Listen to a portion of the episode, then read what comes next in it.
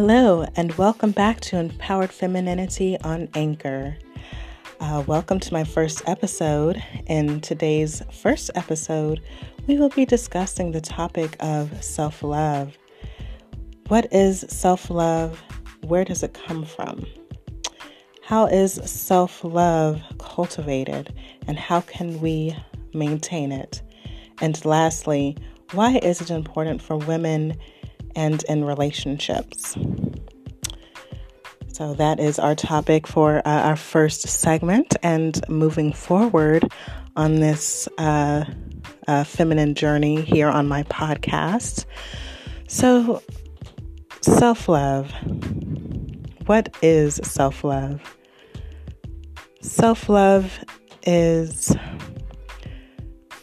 it's like a divine right. It's an energy that we are naturally given as God resides in us. Self-love, just like femininity, we are born with, but it must be cultivated. Self-love can be drained or taken away or destroyed from abuse, from neglect, or from the negative strains of society. And women are definitely very sensitive to these negative energies that our modern society, pushes upon us. Typically, because traditional femininity has been neglected and shunned in our Western society, it has taken women out of their natural femininity, and it has now caused a loss of identity as women.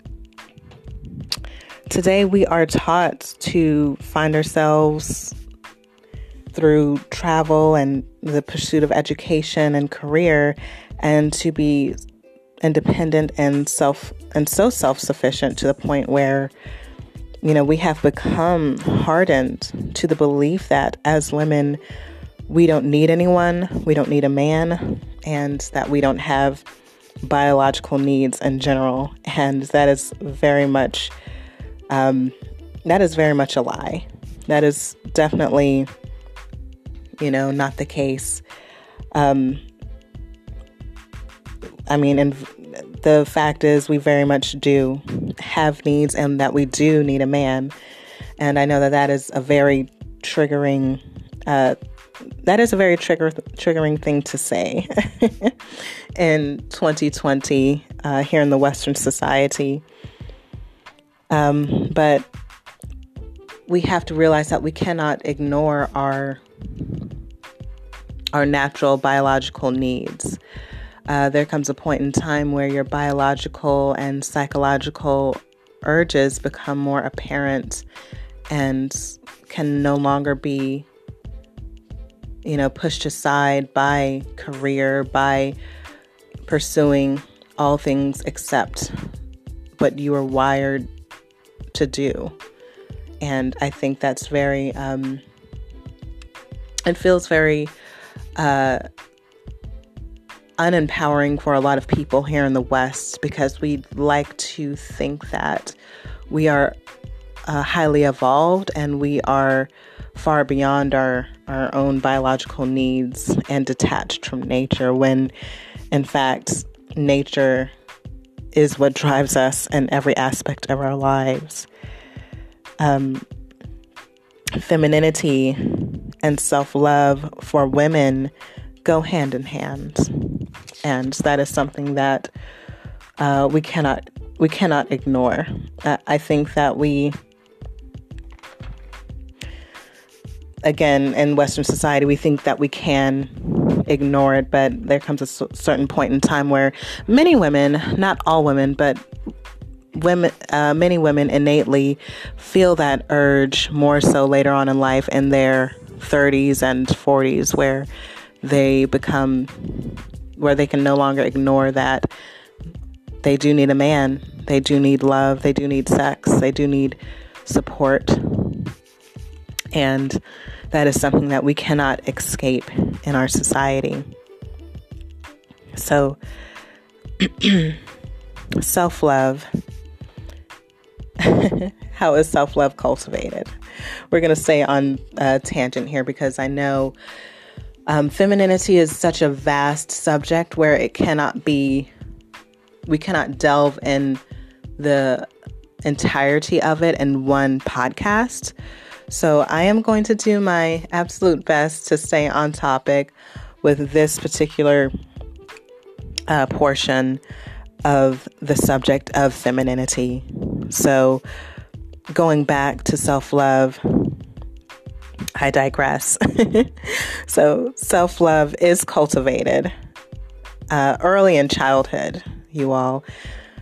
Early in childhood with the encouragement and reassurance of family, security, healthy attention, and healthy love relationships from others for girls. This is critical in her own self-worth and how she will learn to value herself and how she handles relationships with others later on in life, and especially with relationships and with the attention from the opposite sex. Girls get their self-worth and value from their feminine beauty being acknowledged. Yes, yes, I said it. A woman's feminine beauty is vital to her self-worth because it is what society ultimately judges a woman's worth upon. It is her beauty, her grace, her fertility, and youth. Not by how strong she is, not how accomplished she is, not how wealthy she is, not by her appearance. And oh, I apologize. And not how wealthy she is, but by her appearance and by her ability to bear children. Even in her older age, it's not about youth per se, it's about how youthful and fertile she actually looks. So this goes for women in their 40s, 50s, and beyond with how beautiful, attractive, and fertile she still looks. So older women in their prime years can still very much be highly attractive to men of their age group or older by her femininity and by her how well she has maintained her beauty. So now I know that this last statement has ruffled a few feathers and a lot of things that we will talk about on Empowered Femininity will, because it is going against the grain of what our modern society has taught men and women for the past 40 years or so. This is kind of, it may seem counterproductive or counterintuitive to talk about this, you know, a subject that is, you know, seemingly a subject that our grandparents and forefathers and mothers, you know, lived and discussed amongst each other. But it's very important. Tradition is very important to maintaining the balance of society.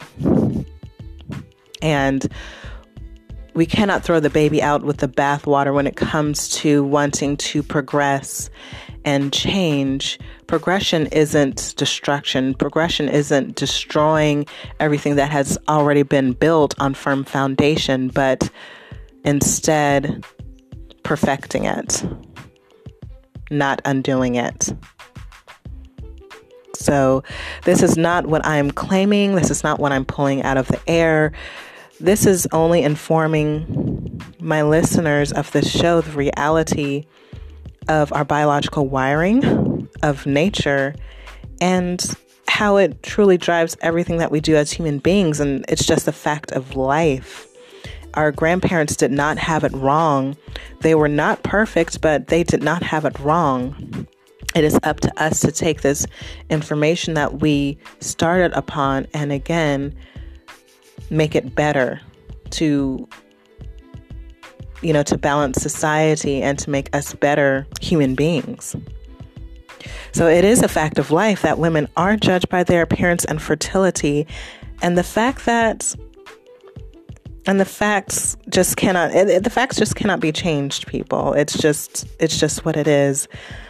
When a woman's femininity and beauty and value is not cultivated or acknowledged or destroyed, she may cope with her sense of self-worth by overcompensating in other areas of life, like in career, in academics, in sports, in competition, and outdoing men, aka the second feminist movement, in more destructive ways.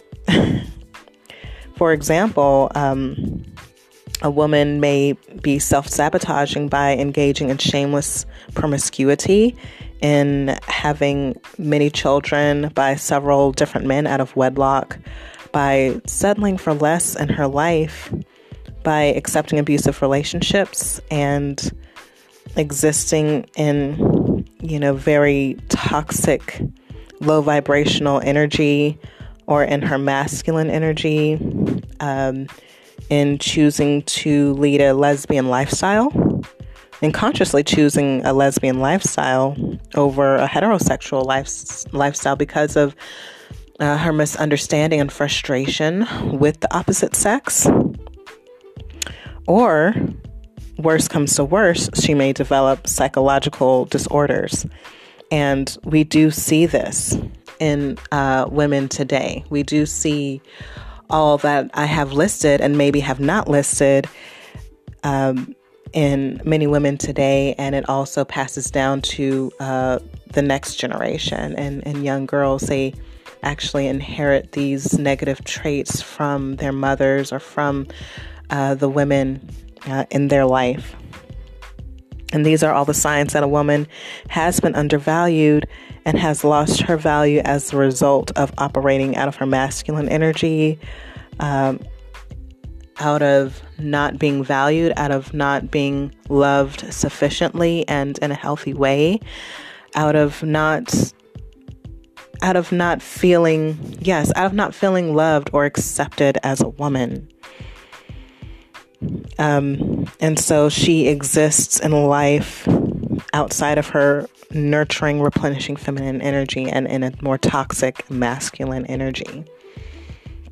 I wanted to start the podcast with this particular topic because it is the foundation of femininity, of a woman's self-love and her identity and how she values herself and how successful she will be in her life and in relationships. Without self-love for a woman or a man, there is nothing. There is nothing, only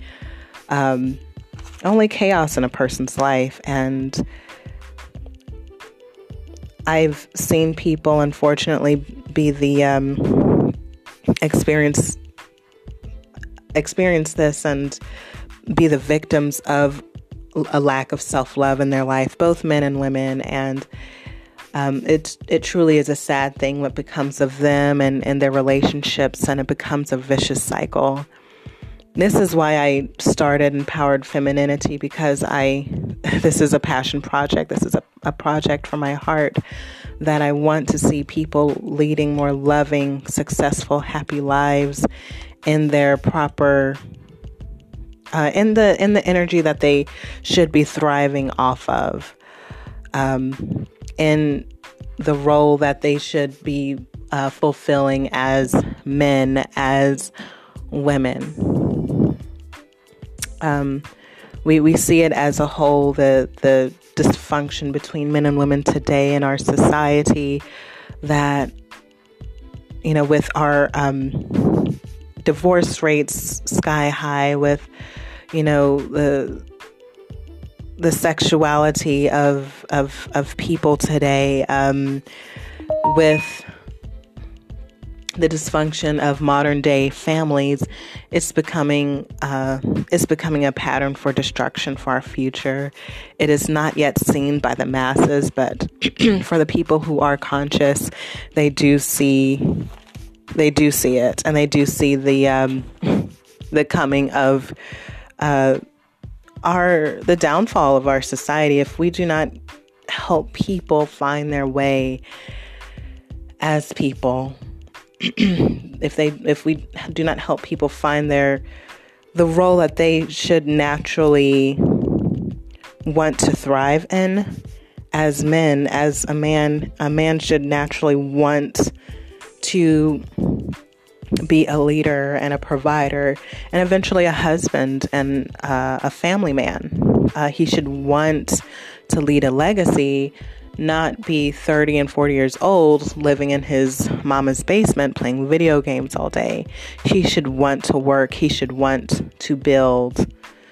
As a woman, we should want to thrive and be loved and cared for and give life to our community, to our families, and bear children.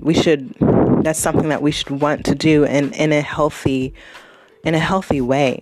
We should be having healthier sex lives between men and women, and not feel neglected, not feel like there is a void or a hole in our lives because no one is meeting the needs of the other. And with this, with talking about these modern day social issues, that can be curbed.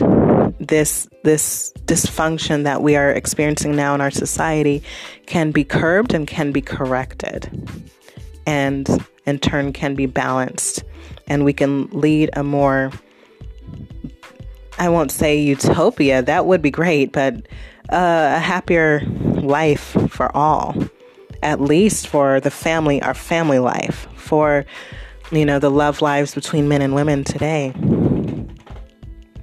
That's why this is a conversation today, because it is an issue. Because more and more men and women are seeing that they are not satisfied in their love lives or in their life as a whole, because of they don't know what role that they are supposed to be playing in their lives. There is an identity crisis going on, and it's affecting people in all aspects of their lives, particularly in their love lives and their relationships between men and women. We do not want to continue a legacy and continue and bring in the next generation with, all of them born out of wedlock, all of them born confused sexually, all of them not knowing what their role is as a young man and as a young woman, with the sexual confusion, with wanting to outdo men and men wanting to outdo women or even be a woman. It's not a healthy future. So that is something that we will further discuss on a deeper level in future podcasts when it comes to society and sexuality and gender roles. That is something that we will go deeper on, and why it is an issue and why it should be addressed, and what we can do about it as far as correcting it, and just having a healthier future for the next generation, and why it should be corrected. So today, like I said, I do want you all to kind of, marinate on this topic that I just discussed. This is the end of our discussion. In our next segment, we will be discussing on Empowered Femininity, is femininity and self-love, how it can be cultivated as an adult woman. Excuse me, self-love and femininity in relationships. Excuse me, I just had to take a sip of water there. I hope that you all are enjoying this podcast so far, but thank you so much for listening and supporting my podcast. Please follow me on Empowered Femininity on Facebook, Empowered Femininity Facebook group, as well as Empowered Femininity 19 on IG. This is a conversation that must be discussed, and must be brought to the forefront of our society. And remember, it's feminine, not feminist. Have a wonderful day and stay feminine.